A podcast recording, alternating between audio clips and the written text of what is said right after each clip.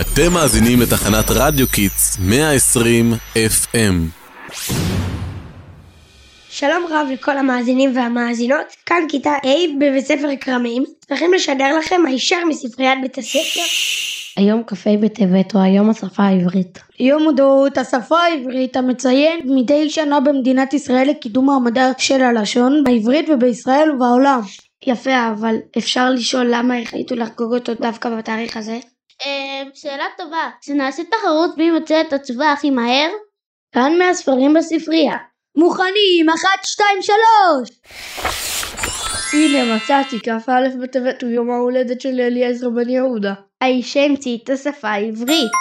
לא המציאה, אבל החייאה. אמ, אני לא לגמרי מבין, מה זה להחיות את השפה? תראה, נכון יש את העברית מהתנ"ך? אוי, אל תזכיר לי, יש לי עבודה בתנ"ך לכתוב ואני לא מבין כלום ממה שכתוב.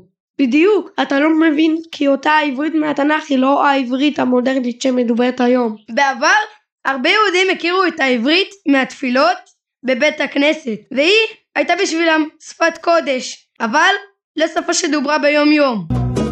איך הדודי לקראת קלה, הנה שבת נקבלה. בואו נצרף לשידור ונשמע מה דעתם של כיתה ה' שירה.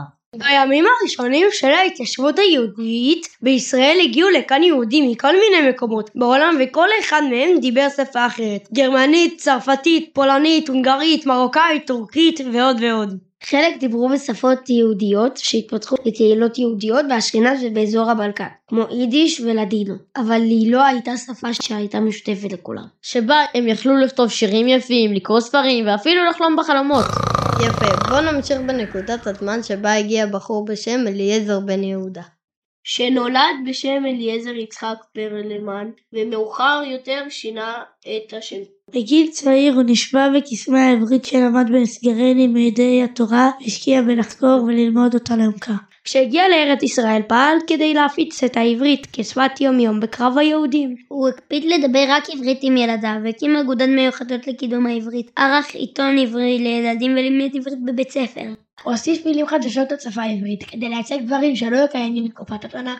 בין החידושים שלו אפשר למצוא את המילים מדרכה, מברשת, גלידה, רמזור ועוד ועוד. לפעמים משתמש במילים מהתנ"ך, ונותן להם משמעות חדשה. למשל המילה רמזור היא צירוף של שתי מילים רמז ואור. כדי להראות את אוצר המילים הגדול שניתן להשתמש בו, החל לחבר את המילון העברי, שנודע לימים כמילון בן יהודה, שבו כלולים רבים מחידושי הלשון שלו. רגע.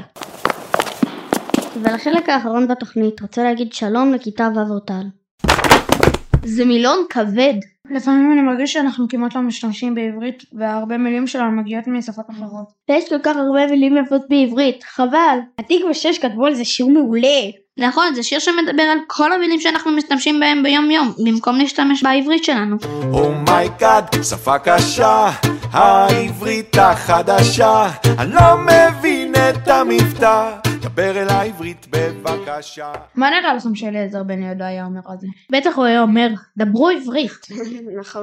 תודה רבה לכם שהייתם איתנו ביום השפה העברית. אנחנו כל כרמים מתחנת רדיו. רדיו שמשדר על הגל שלכם. לא לשכוח לעקוב אחרינו ברשתות החברתיות.